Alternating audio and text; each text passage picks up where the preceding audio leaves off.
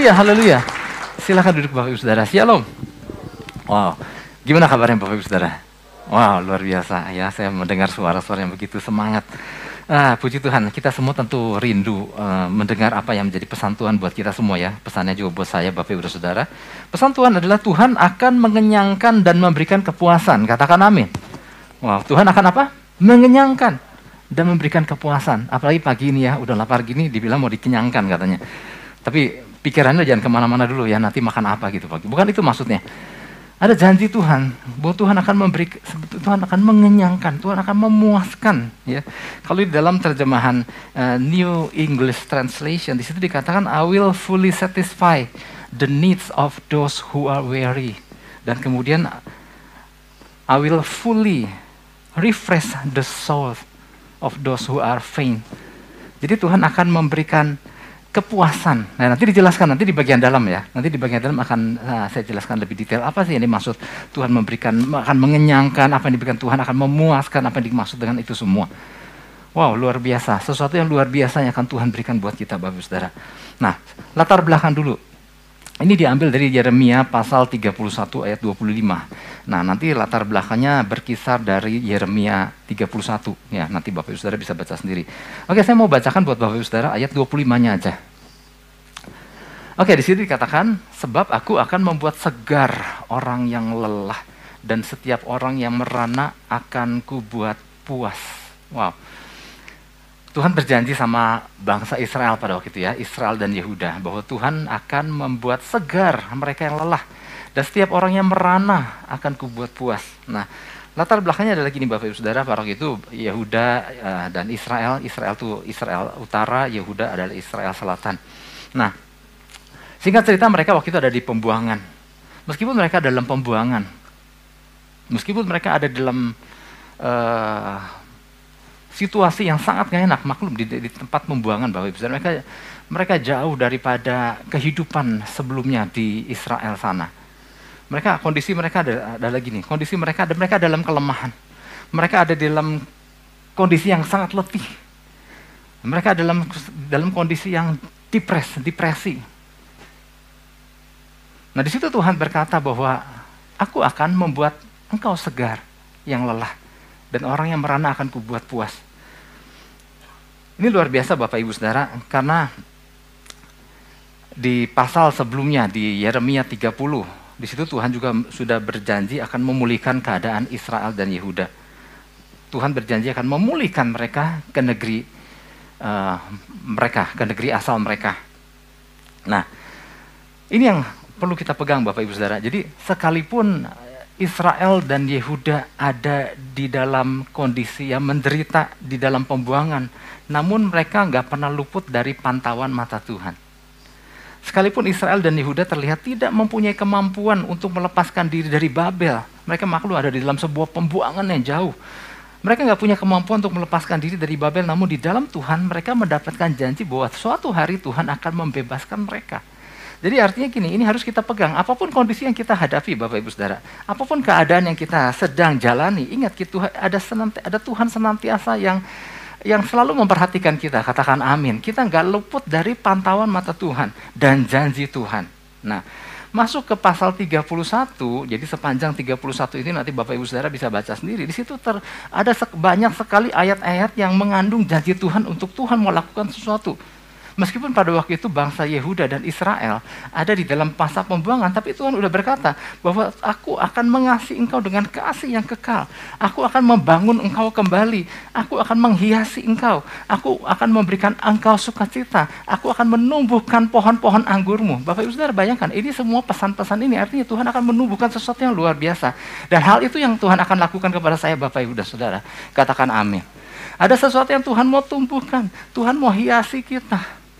Tuhan akan memberikan kita sukacita. Mungkin saya nggak tahu ya, ada ada mungkin ada hati-hati yang udah kehilangan sukacita. Ada hati-hati yang terlalu berfokus kepada kesusahannya dihadapi. Tapi percayalah waktu Tuhan bilang, aku akan mengenyangkan, aku akan memuaskan. Artinya gini, ada sesuatu yang Tuhan mau tumbuhkan, ada sesuatu yang Tuhan mau lakukan dalam kehidupan setiap kita anak-anaknya. Ini seharusnya kita tangkap dengan sukacita, katakan amin dan beri tepuk tangan buat Tuhan Yesus. Haleluya. Pesan ini harus menjadi suatu pesan yang membangkitkan gairah, menjadi sukacita. Wow, terima kasih Tuhan. Tuhan akan melakukan sesuatu dalam hidupku. Apa pun keadaan yang mungkin sedang kita hadapi, Bapak Ibu Saudara. Nah bahkan sebetulnya di ayat-ayat selanjutnya ya, saya nggak ada waktu untuk satu persatu. Di situ dikatakan, akulah Bapak yang akan mengubah perkabungan menjadi sukacita. Serta memuaskan jiwa orang-orang yang sedang kekeringan. Jadi semua janji yang diungkapkan ini menjadi bukti bahwa Tuhan adalah segala-galanya. Pemulihan hanya datang dari Tuhan. Sesuatu yang luar biasa hanya datang dari Tuhan. Oleh sebab itu, nggak ada cara lain selain kita selalu ada di dalam ada di dekatnya Tuhan karena dia adalah sumber pemulihan kita Bapak Ibu Saudara. Di dalam Tuhan umat Tuhan memperoleh pemulihan, kegembiraan dan kemenangannya. Nah, ini yang jadi pesan Tuhan. Ini yang jadi pesan Tuhan bagi kita bahwa gini, sadarkah kita Ketika pesan Tuhan ini diberikan kepada kita, Tuhan juga akan melakukan hal yang sama kepada kita, kepada saya, Bapak, Ibu, dan Saudara. Dia akan membuat segar orang yang lelah. Setiap orang yang merana akan kubuat puas. Nah nanti di bagian dalam kita akan belajar, Pak, caranya gimana? Langkah apa yang harus lakukan? Jadi, jadi seperti yang saya pernah sampaikan di dalam pesan terakhir di doa pagi. Kalau Bapak Ibu Saudara ngikutin, ya saya berharap ngikutin jadi jangan selalu berharap gini, Tuhan aku sudah datang kepadamu, engkau lakukan suatu perubahan ke dalam hidupku. Jadi gini, jangan membiarkan Tuhan melakukan sesuatu dan kemudian kita menjauh. Pokoknya aku pengen begini Tuhan, aku pengen beres, aku pengen pulih, aku pengen sehat dan ini dan itu. Tuhan akan selalu melibatkan kita untuk terjadi sesuatu itu. Dia akan selalu mengajarkan kita dan melibatkan kita untuk terjadi sesuatu yang dahsyat dalam kehidupan kita. Seringkali kan kita pasif, kita pengennya Tuhan lakukan sesuatu. Nah lewat ayat Yeremia 31 yang ini, yang di depan ini terpampang, Tuhan mau memaparkan terlebih dahulu kondisi orang percaya hari-hari hari-hari ini. Seperti apa kondisinya. Nah bahwa seperti gambaran orang-orang ya Israel Yahuda di masa itu, demikian pula nggak sedikit kondisi orang-orang percaya di masa kini yang kondisinya kurang lebih kayak begitu. Ya saya mau saya mau rangkum kondisinya adalah 4L Bapak Ibu Saudara. Ya, 4L adalah gini, lelah, lesu, letih, lemah. Udah kayak ikan iklan obat zaman dulu ya. Lelah, lesu, letih, lemah. Kondisi orang-orang percaya hari-hari ini nggak sedikit yang lemah. Ya, L yang pertama lemah, terlalu eh, lelah, terlalu lelah untuk menangkap visi Tuhan. Padahal penting nggak visi Tuhan? Bapak saudara, Visi itu bagian yang penting dalam pengiringan kita sama Tuhan. Akan dibawa ke mana kita, itulah visi. Itulah apa yang Tuhan tetapkan di depan. Tinggal bagian kita adalah gini, Tuhan tuntun aku untuk berjalan mencapai visi itu. Karena gini, orang percaya hidup nggak punya visi, pelari sehebat apa pun, kalau nggak punya visi tujuan, itu kecepatannya mulai melemah, kecepatan mulai berkurang. Kemudian nggak lama juga berhenti. Kenapa? Ketiadaan visi, ketiadaan tujuan hidup. Nah, oleh sebab itu, kita bersyukur kalau kita di sini nggak pernah kekurangan visi dan nggak kekurangan arahan Tuhan. Katakan amin. Kalau Bapak Ibu Saudara ngobrol dengan orang-orang percaya sesama orang percaya di luar sana, Saudara tanya, visi Tuhan buat dalam hidupmu apa? Uh, uh, uh, uh, apa ya? Namanya gitu ya. Kebanyakan orang nggak nangkep visi Tuhan dalam kehidupannya. Dan sangat disayangkan kalau kita di sini ditanya, ah, visi Tuhan dalam hidupmu apa? Apa ya? Apa ya? Minimal kita punya visi bahwa Tuhan menjadikan kita prajurit-prajurit yang memandang jauh ke depan. Minimal itu visi yang Tuhan berikan buat gerejanya di tempat ini. Atas dasar tujuan itu, maka kita berjalan untuk menjadi seperti apa yang Tuhan kehendaki. Kehilangan visi sangat menyedihkan dan jangan sampai kita terlalu lelah untuk ingin menghidupi, terlalu lelah untuk menghidupi visi Tuhan terlalu lelah untuk menangkap visi Tuhan. Nggak mau tahu visinya apa, aku nggak mau tahu. Nah, Bapak Ibu Saudara, seperti yang saya katakan, ketika kita nggak mau tahu visi, kita belajar, kita bisa berjalan ke kiri, ke kanan, ke belakang. Kenapa? Nggak punya tujuan. L yang kedua adalah lesu. Terlalu lesu untuk menanti-nantikan Tuhan. Padahal kita berulang kali diberikan pesan orang yang menanti-nantikan Tuhan mendapat kekuatan yang baru seperti raja wali yang terbang tinggi dengan kekuatan sayapnya. Wow, itu luar biasa Bapak Saudara. Oleh sebab itu, itulah kondisi yang dipaparkan ya. Terlalu lesu untuk menanti-nantikan Tuhan, terlalu letih untuk menghampiri hadirat Tuhan. sebenarnya datang sama hadirat, da, datang menghampiri hadirat Tuhan nggak pakai bayar bapak saudara. Ya, kalau nonton di bioskop pakai bayar. Nah kebanyakan orang lebih senang yang mana? Ternyata orang lebih senang nonton yang pakai bayar, yang gratis, yang menghasilkan sesuatu yang dahsyat. Seringkali nggak menarik dalam pikiran orang, dalam hidup orang-orang percaya. Tapi mari kita uh, kembali diingatkan bahwa ini loh ada sesuatu yang dahsyat untuk kita datang ke hadirat Tuhan. Ya, membawa beban kita kepada Tuhan dan menyerahkannya. Ya, waktu kita datang kepada Tuhan dan Tuhan bilang kan gini, marilah kepadaku setiap yang letih lesu dan berbeban berat, aku akan memberikan kelegaan. Kita diundang sama Tuhan, bawa segala beban kita untuk kita serahkan sama Tuhan. Tapi ternyata gini Bapak Ibu Saudara, enggak sedikit orang-orang percaya yang lebih senang ke sana ke sini bawa beban. Dan datang ke tempat yang tidak membuat beban itu menjadi ringan. Itu L yang ketiga. L yang keempat, Bapak Ibu Saudara jam lotot itu sama saya. Nah, L yang keempat adalah terlalu lemah untuk memberi makan kepada diri sendiri. Saya sering kali mengatakan bahwa di tempat ini kita nggak pernah kekurangan makanan, nggak pernah kekurangan firman, nggak pernah kekurangan pesan Tuhan. Tapi kemudian, tapi yang disayangkan jangan sampai ada orang yang terlalu lemah untuk memberi makan kepada diri sendiri. Wah, wow, ini sangat disayangkan ya. Di Amsal, Amsal, penulis Amsal pernah pernah pernah mencatat gini, pernah menulis gini si pemalas mencelupkan tangannya ke pinggan dan kemudian apa? Terlalu lelah untuk memasukkannya ke dalam mulut. Bayangkan, pinggannya udah ada, makanannya udah ada, dia udah celupkan, tinggal disendok masuk ke mulut. Tapi di sini dikatakan ada orang yang terlalu malas untuk memasukkan sesuatu yang dahsyat itu ke mulutnya.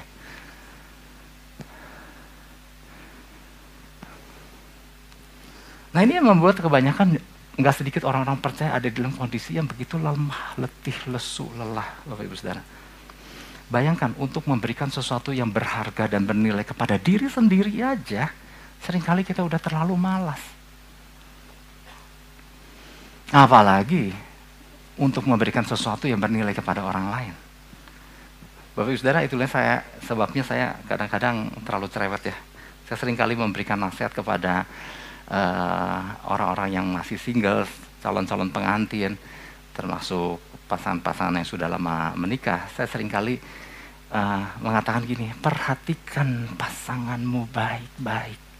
Buka mata lebar-lebar. Apakah ia adalah seorang yang mau membangun dirinya sendiri untuk kepentingannya sendiri, membangun perkara-perkara rohani untuk dirinya sendiri. Soalnya gini, pasang mata baik-baik. Kalau buat dirinya sendiri, dia sudah tidak mau membangun perkara rohani yang menguntungkan dirinya aja udah nggak mau Jangan berharap dia akan mengasihi engkau. Saya sering kali nasihatkan sama anak saya, buka matamu lebar-lebar. Seberapa banyak kalau ternyata gini, buat Bapak Ibu Saudara yang sudah menikah, perhatikan pasanganmu. Kalau ternyata iya betul Pak, saya melihat ada ibu-ibu yang ngangguk-ngangguk. Saya perhatikan gini, eh coba Bapak Ibu Saudara perhatikan.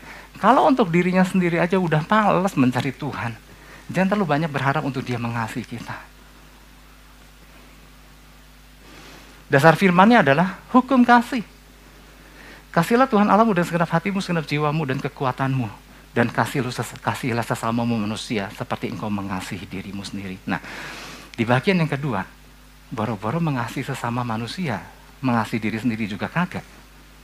Oleh sebab itu Bapak Ibu Saudara, jangan kita terlalu malas buat memberi makan untuk kepentingan kita dan membangun kehidupan rohani kita dan pengenalan akan Allah.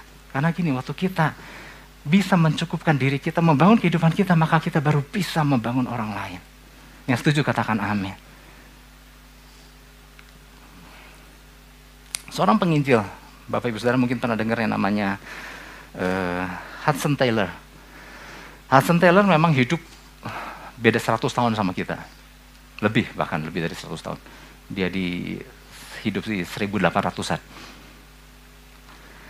Dia adalah penginjil uh, dari Inggris bersama keluarga dan timnya yang masuk ke China pada tahun 1800-an dan kekristenan di China hari ini bisa tumbuh diawali oleh kegerakan mereka, kegerakan penginjilan mereka, misi, badan misi mereka dan badan misi mereka sempat menjadi ba uh, badan misi terbesar di dunia pada masa-masa tahun 1900-an. Tetapi orang yang luar biasa ini pernah punya pengalaman bahwa dia juga waktu di masa muda sebelum dia nangkep apa yang menjadi panggilan Tuhan dalam hidupnya, dia pernah merasakan masa-masa menjadi lesu, letih, lelah, lemah, nggak tahu mesti ngapain. Tapi dia di situ belajar sesuatu. Nanti kita akan belajar sesuatu. Langkahnya mesti gimana Pak? Kalau ternyata lelah, lesu, letih, lemah, mesti diapain? Nah, minimal penyebab ya Hasan Taylor di, di sini uh, mengatakan gini penyebab orang mengalami kelelahan, kelesuan, keletihan, kelemahan minimal ada tiga macam yang membuat semangat seseorang percaya menjadi lemah kepada Tuhan. Yang pertama adalah kesibukan yang luar biasa. Yang kedua, godaan dosa. Yang ketiga, kekecewaan. Sebenarnya mungkin ada poin-poin yang lain lagi, tetapi minimal tiga. Kesibukan yang luar biasa, Bapak Saudara. Nah, kesibukan ini ada orang-orang yang memang sibuk secara fisik. Ada pergerakan, mobilitas tubuhnya dari sana ke sini karena sibuk. Tapi hari-hari ini nggak sedikit orang yang sibuk, tapi mobilitasnya rendah. Artinya ada di satu titik tapi sibuk. Yang sibuk adalah jempolnya. Sibuk browsing. Sibuk di multimedia. Ya entah jempolnya ya, masing-masing orang ada jempol, ada jari, ada yang gini, gini, ada yang gini, gini ya Bapak Ibu Saudara. Di depan layar, ada orang yang menghabiskan waktunya terlalu lama di situ. Sehingga waktu untuk cari Tuhan menjadi begitu berkurang. Waktu untuk datang minta disegarkan sering kali begitu kurang. Ya saya masih masih pakai kata begitu kurang. Ada beberapa orang yang udah nggak ada dalam udah nggak ada jadwal itu sama sekali, Bapak Ibu Saudara. Dan ini menyedihkan. Jadi kesibukan yang luar biasa dapat membuat fokus hati yang semula tertuju sama Tuhan menjadi teralihan, teralihkan oleh oleh apa? Oleh begitu banyaknya aktivitas. Sudah nggak punya waktu yang cukup untuk bersekutu intim dengan Tuhan Kemudian mulai memperpendek waktu doa, mulai memperpendek waktu-waktu dengan Tuhan. Dan kemudian, aduh terlalu pendek, kurang pendek, dipendekin dan dihilangin. Ya. Nah oleh sebab itu mari Bapak Ibu Saudara. Beberapa hal yang harus kita lakukan agar kita, agar apa yang Tuhan pesankan ini bahwa ia akan mengenyangkan dan memuaskan kita itu nyata terjadi dalam kehidupan. Yang pertama adalah gini, oh sorry hari ini cuma satu poin aja. Jadi poin yang saya mau sampaikan adalah melakukan start ulang kehidupan kita kembali. Lakukan a fresh restart. A fresh start. Mestinya restart ya. Lakukan a fresh restart. Buat Bapak Ibu Saudara yang tentunya komputer adalah gadget adalah bukan barang asing lagi buat kita, handphone adalah bukan barang asing lagi buat kita. Kalau handphone kita udah ngehang, udah sulit untuk membuka fitur ini dan fitur artinya udah terlalu penuh apa yang bisa dilakukan lakukan apa restart di situ ada satu tombol namanya restart dan langkahnya pun udah nggak seperti komputer zaman dulu ya untuk restart perlu beberapa pencet ini cuma satu tombol restart dan kemudian padam sejenak kemudian nyala kembali dan di situ mulai ringan bagian-bagian yang gak penting, bagian-bagian yang macet, bagian yang bertumpukan udah pada terurai semua. Dan kemudian kita bisa melakukannya lagi dengan enteng. Nah di dalam kehidupan kita Bapak Ibu Saudara, kita perlu ya melak untuk melakukan yang namanya restart. Lakukan a fresh restart. Set ulang, start ulang kembali kehidupan kita. Oke, saya buka, saya ajak kita buka Yeremia 31 ayat 31. Ini ayat 25 ya, kita buka ayat 31. Sesungguhnya akan datang waktunya, demikianlah firman Tuhan, aku akan mengadakan perjanjian baru dengan kaum Israel dan kaum Yehuda. Jadi berkaitan dengan kondisi bangsa Israel dan Yehuda yang waktu itu dalam kondisi yang begitu lelah, Tuhan memberikan sebuah perjanjian, aku akan barui semua kehidupan. Sampai perjanjian Tuhan dengan mereka pun Tuhan perbarui. Nah nanti kita akan belajar yang dimaksud dengan per, perjanjian yang baru itu apa. Ya. Oke kembali lagi kepada alat tadi ya. Kita perlu melakukan restart. Diulang, di, di, di, diistirahatkan sejenak, kemudian dinyalakan kembali, dan kemudian yang terjadi adalah menjadi begitu ringan, menjadi begitu mudah untuk melakukan aktivitas. Nah hal yang sama Bapak Ibu Saudara, tubuh kita ada tubuh jasmani, ada tubuh rohani. Kalau tubuh jasmani kita lapar, tentunya kita saat ini bisa merasakan ada perut-perut yang lapar ya maklum ada orang-orang yang berhenti makan sejak jam sore kemarin. Aduh pak benar pak. Udah 12 jam lebih nih belum diisi lagi. Saya bisa merasakan apa yang namanya lapar. Ya saya juga lapar. Nah biasa kalau orang lapar apa yang dia lakukan? Ini bicara soal tubuh jasmani loh. Selalu udah merencanakan akan mengambil waktu untuk mengisinya Demikian pula hal yang sama waktu kita mengalami dehidrasi. Aduh udahlah kurang minum nih, kurang air. Apa yang kita lakukan? Kita akan bergegas untuk mencari air dan kemudian memasukkan air ke tubuh kita demi untuk supaya tidak terjadi dehidrasi lagi. Untuk hal-hal yang jasmani, kita sering kali langsung melakukan sebuah tindakan untuk memulihkan itu. Namun apa yang sering kali orang percaya lakukan ketika mengalami kelelahan rohani. Tubuh rohaninya lelah. Tubuh rohaninya kering. Tubuh rohaninya lapar. Bagaimana cara memulihkan dan apa yang biasanya dilakukan oleh orang percaya? Normalnya, hal yang sama.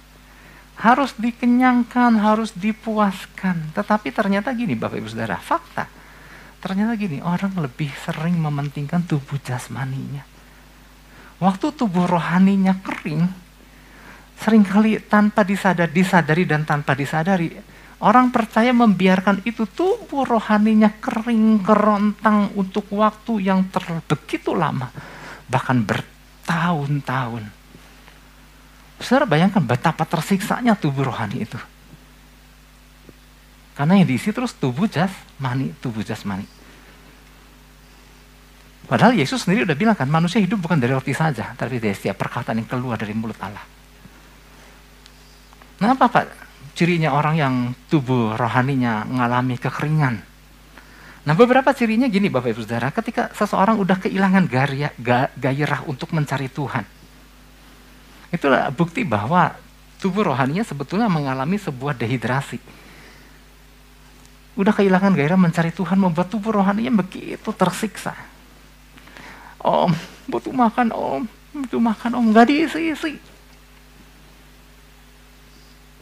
Kemudian apalagi cirinya? Ketika kehilangan ketajaman untuk menangkap maksud Tuhan.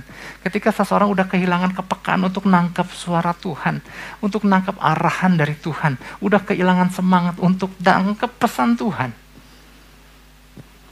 Kenapa? udah terlalu kering. Itu cirinya ya. Terus ciri selanjutnya apa?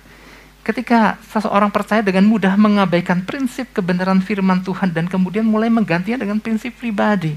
Udahlah nggak usah pakai rohani-rohani, yang penting mah Nah gitu, saudara kalau dengar orang ngomong yang penting mah pak gini aja gitu. Nah yang dia maksud yang penting mah pak gini aja itu pasti prinsip diri sendiri. Orang yang udah kekeringan rohani, udah mengabaikan prinsip-prinsip kebenaran firman Tuhan. Firman Tuhan, kebenaran, suara Tuhan udah menjadi tidak menjadi kebutuhan utama lagi. Nah, jangan sampai kita merasa biasa ketika mengalami dehidrasi rohani.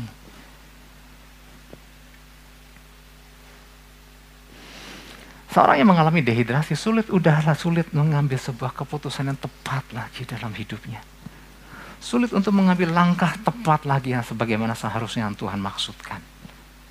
Nah jangan biarkan itu terlalu lama Bapak Ibu Saudara. Apabila dibiarkan terus-menerus keadaan seperti itu, orang percaya mulai mulai meragukan kuasa Tuhan, mulai meragukan keberadaannya Tuhan. Maka maka gini Bapak Ibu Saudara, seberapa banyak kita kalau ketemu dengan orang-orang percaya yang, Pak sebenarnya Tuhan itu ada nggak sih? Nah itu artinya keadaan tubuh rohaninya lagi di dalam keadaan dehidrasi sampai meragukan keberadaan Tuhan di mana. Nah kita butuh waktu kita untuk merestart tubuh rohani kita dengan sesuatu yang menyegarkan dari sorga. Kalau komputer gampang ya, tinggal pencet restart ya. Tapi bagaimana untuk datang? Makanya Tuhan terhadap bangsa Israel dan Yehuda yang alami tadi masalah 4L tadi. Tuhan ngajak mereka, yuk barui perjanjian. Nah, yang dimaksud dengan Tuhan mengadakan di sini di, di ayat 33 di Yeremia 31 ditulis Tuhan akan mengadakan perjanjian baru. Perjanjian baru itu bukan perjanjian yang dibikin baru, tetapi beginilah perjanjian ku adakan dengan kaum Israel sesudah waktu itu, demikianlah firman Tuhan. Aku akan menaruh Tauratku dalam batin mereka dan menuliskan dalam hati mereka, maka aku akan menjadi Allah mereka dan mereka akan menjadi umatku. Jadi maksud Tuhan mengadakan perjanjian baru bukan perjanjiannya diganti ya. Aduh, susah ya, kesus, terlalu susah ya melakukannya ini. Aku ganti udah dengan yang gampang. Enggak, Tuhan enggak mengubah, enggak, enggak, enggak mengubah isi perjanjian. Kenapa mesti Tuhan melakukan isi perjanjian? Karena perjanjian yang awal yang mereka udah lakukan, yang mereka udah ikrarkan di hadapan Tuhan di Gunung Sinai pada waktu itu. Udah dilanggar. Dan sebetulnya Tuhan punya hak, mereka melanggar akan kumusnahkan semua. Tuhan punya hak untuk itu. Tapi yang luar biasa, Tuhan bilang gini, yuk kita baru aja perjanjiannya. Perjanjian isinya tetap sama. Tetapi kalau dulu di Sinai masih memakai loh batu, kali ini aku akan menuliskan perkataanku di hati umatku. Aku akan menaruh taratku dalam batin mereka dan menuliskan dalam hati mereka. Artinya di masa refresh, melakukan sebuah uh, fresh restart, Tuhan mau kita yuk barui, ada waktu di mana mulai tata kembali hati kita. Karena gini, ternyata gini, kuncinya di hati. Kalau Bapak Ibu Saudara yang usianya seumuran saya, dulu masa-masa uh, perkenalan dengan calon pasangan kita, dulu zaman saya masih pakai tulis surat. Nah beda kan, baca koran sama baca surat dari pas dari kekasih. Kalau baca koran kan kita baca selewat dan gak masuk ke hati, tapi kalau baca surat dari pasangan, Udah dibaca lagi, dibaca lagi, dibaca lagi, lama-lama itu apa? Nancep tuh di hati. Perkataan demi perkataan sampai direnungkan, sampai tertanam, sampai teringat. Awalnya buka lagi, buka lagi sampai lecak itu kertas. Lama-lama udah nggak pakai buka, udah apa? Udah tertanam. Apa yang menjadi maksudnya? Aku udah paham. Nah ini seperti inilah gambaran Tuhan dikasih hukum sama Tuhan. Kadang-kadang bangsa Israel karena nggak punya hati. Hukum mau ngomong apa juga karena nggak punya hati ya kadang-kadang ya udah lakukanlah lakukanlah biar dia biar dia seneng biar dia seneng gitu. Tetapi memang karena nggak ada hati maka mau lakukan juga paling sekali dua kali. Tapi di sini Tuhan mengadakan perjanjian baru. Yuk, adakan waktu dengan aku kata Tuhan. Perbarui hatimu, Tangkap kembali masuk Tuhan betapa aku mengasihi engkau. Aku memberikan hukum-hukum ini kepadamu. Biar itu masuk tertanam di hati umatnya. Kadang kita perlu waktu Bapak Ibu Saudara untuk datang sama Tuhan. Untuk melakukan a fresh restart lagi sama Tuhan. Tangkap kembali untuk apa aku dipilih Tuhan. Untuk tujuan apa aku diselamatkan Perkataan-perkataan yang Tuhan berikan adalah bukti Tuhan mengasihi kita dan mau mengarahkan setiap langkah kita. Mulai renungkan kembali, hidupi lagi kembali kehidupan penyembahan kita. Artinya gini Bapak Ibu Saudara, ada yang menarik. Oleh sebab itu makanya gini, kalau kita kembali ke ayat 25, kita harus paham ah, kalau Tuhan bilang mau menyegarkan, mau mengenyangkan dan memuaskan, kita harus paham apa sih yang akan Tuhan lakukan. Oke, sebab aku akan membuat segar orang yang lelah dan setiap orang yang merana akan kubuat puas. Oke, Kata segar dalam kalimat aku akan membuat segar orang yang lelah. Kata segar itu dalam bahasa aslinya adalah rafah. Apa sih yang Tuhan lakukan? Tuhan akan melakukan rafah. Rafah itu apa? Tuhan akan abundantly satisfy us. Dia akan memuaskan kita secara berlimpah. Dia akan menyirami tanaman yang sudah lama kering untuk menjadi segar kembali. Dia mau memenuhi segala kerinduannya untuk tercapai dalam kehidupan kita. Wow, ini luar biasa Bapak Ibu Saudara. Apa yang selama ini kita gumulkan, apa yang selama ini kita perjuangkan. Tuhan bilang, aku akan lakukan itu semua. Tapi gini, yuk datang sama aku. Lakukan a fresh restart sama Tuhan. tangkap kembali maksud Tuhan, tata kembali. Nah ada satu yang menarik, kata puas, ini kan ada dua ya. Aku akan membuat segar, dan kemudian setiap orang yang merana akan kubuat puas. Nah kata puas, dalam kalimat dan setiap orang yang merana akan kubuat puas, di dalam bahasa aslinya adalah male. Kata puas ini menarik Bapak artinya terpenuhi. Tuhan akan membuat penuh kembali seperti Tuhan mengisi bahan bakar dalam sebuah kendaraan diisi penuh supaya kendaraan itu bisa melakukan sebuah perjalanan dan tiba di tujuan. Berapa banyak orang kehabisan bahan bahan bakar untuk sampai ke tujuan, tapi di sini kata puas ini Tuhan akan penuhi dengan bahan bakar sehingga bukan hanya gairah, tetapi kita dapat berjalan maju dan sampai ke tujuan. Dan kemudian ada yang menarik, Tuhan akan membuat kehidupan kita komplit kembali. Yang mau katakan amin. Ada kehidupan orang yang udah tercerai-berai. Tinggal serumah sih dengan suami, istri, anak, tetapi dalam di dalamnya udah tercerai-berai. Hanya sebagai status suami, istri, anak ada di dalamnya, tetapi fungsi udah nggak ada. Ini kehidupan yang nggak komplit buat orang percaya di dalam Kristus. Tapi ya, waktu kita mau datang sama Tuhan, luangkan waktu sejenak, adakan a fresh restart, tangkap kembali tujuan Tuhan Bangun kembali itu mesbah yang udah lama nggak dilakukan.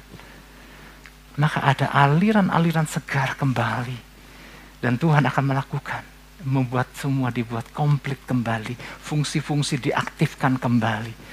Ada fungsi imam, fungsi kepemimpinan, ada fungsi istri, fungsi suami, fungsi anak. Semua ber, ber, ketika semua berfungsi, Bapak Ibu Saudara, percaya ada sukacita yang luar biasa, ada lawatan Tuhan yang luar biasa. Tapi kalau dalamnya udah berantakan, saudara. Cuman bedanya gini, yang yang bukan bedanya, yang samanya adalah gini, cuman tinggal dalam satu atap aja. Sudah nggak ada kehidupan. Nah, tapi itulah yang Tuhan akan lakukan. Nah, Bapak Ibu Saudara, untuk menyingkat waktu, wah kayaknya ngomong gini aja lama juga ya. Di perjanjian baru, ada satu pribadi, nggak ada namanya, cuma disebut perempuan dari Samaria, perempuan Samaria. Ini kehidupan perempuan ini udah kering kerontang. Sampai dia ngambil air, eh, sudah sering dengar ceritanya, sampai dia ngambil air untuk kebutuhan pribadinya, kehidupan rumah tangganya aja. Dia memilih untuk ngambil air di tengah siang hari bolong. Jauh dari kerumunan orang, jauh dari bertemu dengan sesama orang lain. Jadi si ibu ini, si perempuan Samaria ini menghindari ketemu sama ibu-ibu yang lain. Kenapa? Dia selama itu mungkin menjadi bahan gunjingan jangan dekat-dekat dia, jangan dekat-dekat dia, nanti laki lu diambil sama dia. Karena karena memang kehidupan perempuan Samaria yang begitu kering, ganti laki sana sini berapa kali. Tapi ketika dia berjumpa dengan Yesus. Nah, Bapak Ibu Saudara, renungkan berapa lama dia berjumpa dengan Yesus. Perlu berapa harikah? Saya membayangkan mungkin pertemuannya. Mungkin paling lama satu dua jam. Ketika diawali Yesus berkata, aku butuh air. Ah, engkau orang Yahudi minta air sama aku, orang Samaria gitu. Apakah engkau punya gayung? Oh, bukan air yang dimaksud yang pakai gayung itu. Kalau engkau tahu dengan siapa engkau bicara. Dan engkau akan mengerti air apa yang aku maksud. Kalau engkau minum air dari sumur ini, engkau akan haus lagi. Tapi kalau engkau minum air yang daripadaku, engkau nggak akan pernah haus lagi. Wow, itu perjumpaan yang luar biasa. Oleh sebab itu saya mau ajak kita buka Yohanes 4 ayat 15. Tanpa disadari perempuan Samaria ini sedang melakukan a fresh restart. Hidupnya yang udah begitu kering.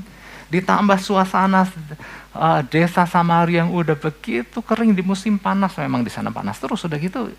Udah semuanya serba kering.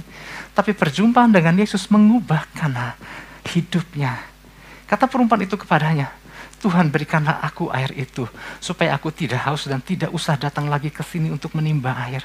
Nah Bapak Ibu Saudara, saya pernah jelasin saya dulu ya. Kata berikanlah di dalam bahasa aslinya adalah didomi. Didomi adalah gini, Tuhan aku butuh air itu. Aku sangat ingin menikmati air itu, berikan kepadaku. Ketika seseorang tahu betapa pentingnya air yang dari Tuhan itu, maka dia datang dan minta dan isi penuh dan seperti itulah perkataan perempuan itu. Dia minta dengan sangat, aku minta air itu. Berikan kepadaku air itu. Aku mohon dengan sangat agar engkau mengabulkan untuk memberikan aku air itu. Dan hasilnya apa Bapak Ibu Saudara? Jadi gini, buat Tuhan selalu tersedia air yang menyegarkan yang luar biasa. Bahkan itu akan menjadi mata air dalam kehidupan kita. Tapi dia nggak akan isi itu senang, begitu saja, sekonyong-konyong. Tapi butuh kerinduan kita, Tuhan. Aku butuh air itu. Aku butuh dipenuhi. Penuhi aku. Dan hasilnya perempuan itu tidak lama kemudian sudah ada sudah ada di tengah-tengah rencana tuh rencana Tuhan. Nggak banyak yang Tuhan lakukan. Kita dulu pernah belajar apa yang Tuhan lakukan. Tuhan menyentuh cara hidup perempuan itu. Panggil suamimu. Aku kan nggak punya suami. Betul engkau nggak punya suami karena engkau sudah punya lima suami sebelum dan orang yang tinggal saat ini dengan engkau adalah bukan suamimu. Di situ Tuhan sentuh cara hidupnya di situ perempuan itu disadarkan acara hidup yang salah. Kemudian apa yang dibaharui? Kehidupan penyembahannya. Kau nggak akan menyembah uh, Bapak lagi. Kau nggak akan menyembah Tuhan di gunung ini. Dan kau nggak akan menyembah Tuhan juga di Yerusalem. Penyembah-penyembah yang benar akan menyembah Bapa di dalam roh dan kebenaran. Kehidupan penyembahannya diperbarui. Dan kemudian yang ketiga, yang pertama cara hidup, hidup penyembahannya yang kedua, yang ketiga adalah tujuan hidupnya. Ketika dia tahu dengan siapa dia bicara. Dia bukan cuma seorang nabi. Dia bukan cuma seorang guru, tapi ketika dia menyadari bahwa dia sedang bicara dengan Mesias, perempuan itu berkata bahwa aku ke dalam rencana kerajaan sorga. Dan dalam waktu yang gak terlalu lama, dia katakan, aku mau sampaikan hal ini kepada orang-orang di kampungku. Nggak butuh terlalu lama Bapak Ibu Saudara. Ketika seseorang mau datang, merefresh kehidupannya, a start refresh, a, a fresh restart. Apa yang dia lakukan? Kembali nangkap rencana Tuhan, kembali disegarkan. Dan kemudian dia ada di tengah-tengah rencana Tuhan yang luar biasa. Dengan ikut ambil bagian untuk memperkenalkan aku baru ketemu dengan Mesias. Aku baru ketemu dengan Mesias. Dan orang yang tadi barusan bicara dengan aku, dia adalah Mesias. Wow, hidupnya begitu diubahkan di jam satu dua jam itu. Bapak Ibu Saudara, saya nggak bicara lama terlalu panjang, tapi yang saya mau sampaikan adalah Tuhan mau baru kehidupan kita. Yang mau katakan amin. Yang mau dibuat komplit kembali katakan amin dan beri tepuk tangan buat Tuhan Yesus. Haleluya. Yang dibutuhkan adalah yuk mari kita datang dan minta Tuhan tata kembali hidup aku. Aku meluangkan waktu aku, aku akan melakukan a fresh restart. Aku akan tangkap kembali rencana kerajaan surga dalam hidupku. Wow, saya undang kita bangkit berdiri Bapak Ibu Saudara. Kita akan berdoa sama Tuhan